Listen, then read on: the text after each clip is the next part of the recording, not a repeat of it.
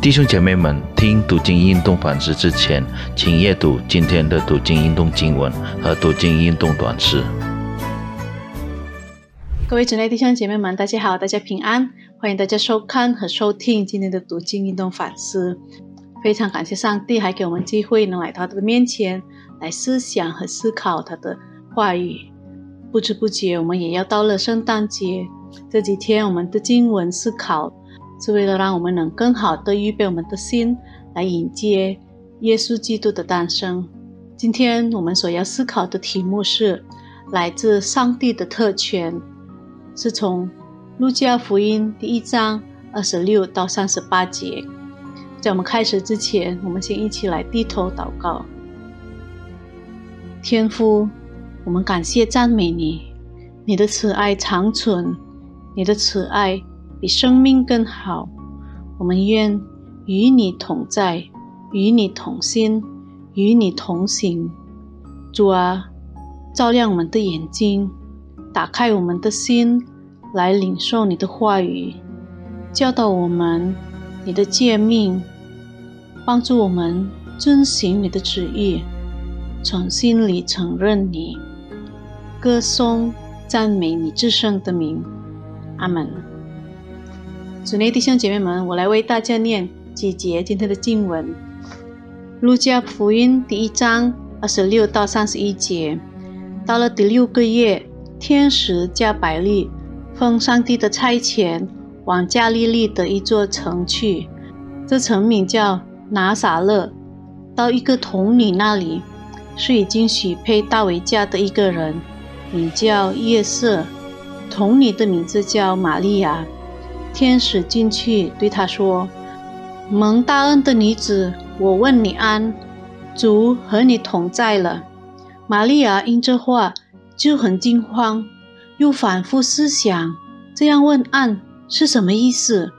天使对她说：“玛利亚，不要怕，你在上帝面前已经蒙恩了。”你要怀孕生子，可以给他起名叫耶稣。第三十四节，玛利亚对天使说：“我没有出嫁，怎么有这事呢？”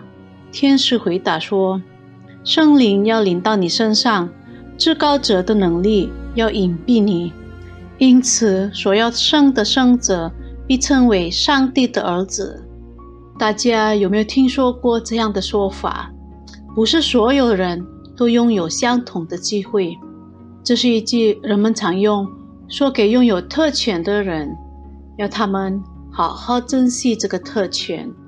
玛利亚没有想到，她会拥有其他女人无法获得的特权，那就是能成为耶稣基督的母亲。当她自我审查时，实在无法理解为什么。一个来自拿撒勒一座小城市的童女，能够在不和男人发生性关系的情况下怀孕。更难理解的是，森林怎样让她怀孕生子。伊丽莎白晚年怀孕的事件，在旧业里也曾经发生在莎拉的身上，但从来没有童女怀孕的事件。因此。玛利亚心存疑虑，她一想到自己未婚生子的后果，肯定会心慌。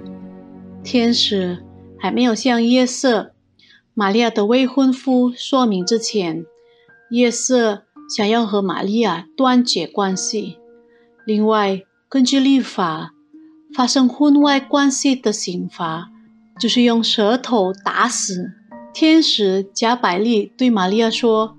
不要怕，生下弥赛亚是在上帝面前蒙福的人。在当时，妇女们都想成为所应许的弥赛亚的母亲。天使加百利在伊丽莎白怀孕六个月后才去见玛利亚。当天使告诉她不能生育的伊丽莎白已经怀孕六个月，玛利亚便坚信天使加百利。所说的话确实会发生。跟撒加利亚不同的是，玛利亚没有继续怀疑，而是学习相信上帝。玛利亚在第三十八节说：“我是你的使女，请愿照你的话成就在我身上。”身为上帝的子女，我们也拥有服侍上帝的特权。我们必须要尽责的执行这项服侍。虽然在服侍当中，肯定会面对和出现各种的挑战，但是我们仍然必须完全顺从的服侍上帝。你有没有意识到上帝所赐给你的服侍特权？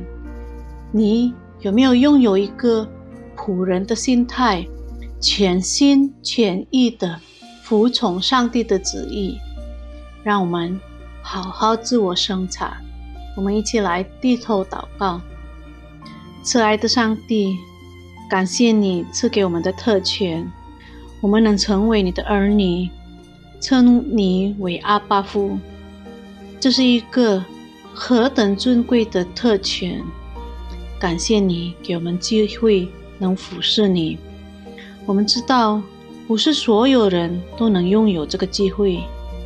主啊，我们要好好珍惜你给我们的机会。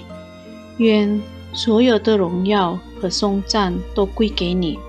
奉主耶稣基督的名，我们祷告，阿门。各位姊妹弟兄姐妹们，我们今天就先到这儿，下次见。愿主与我们同在。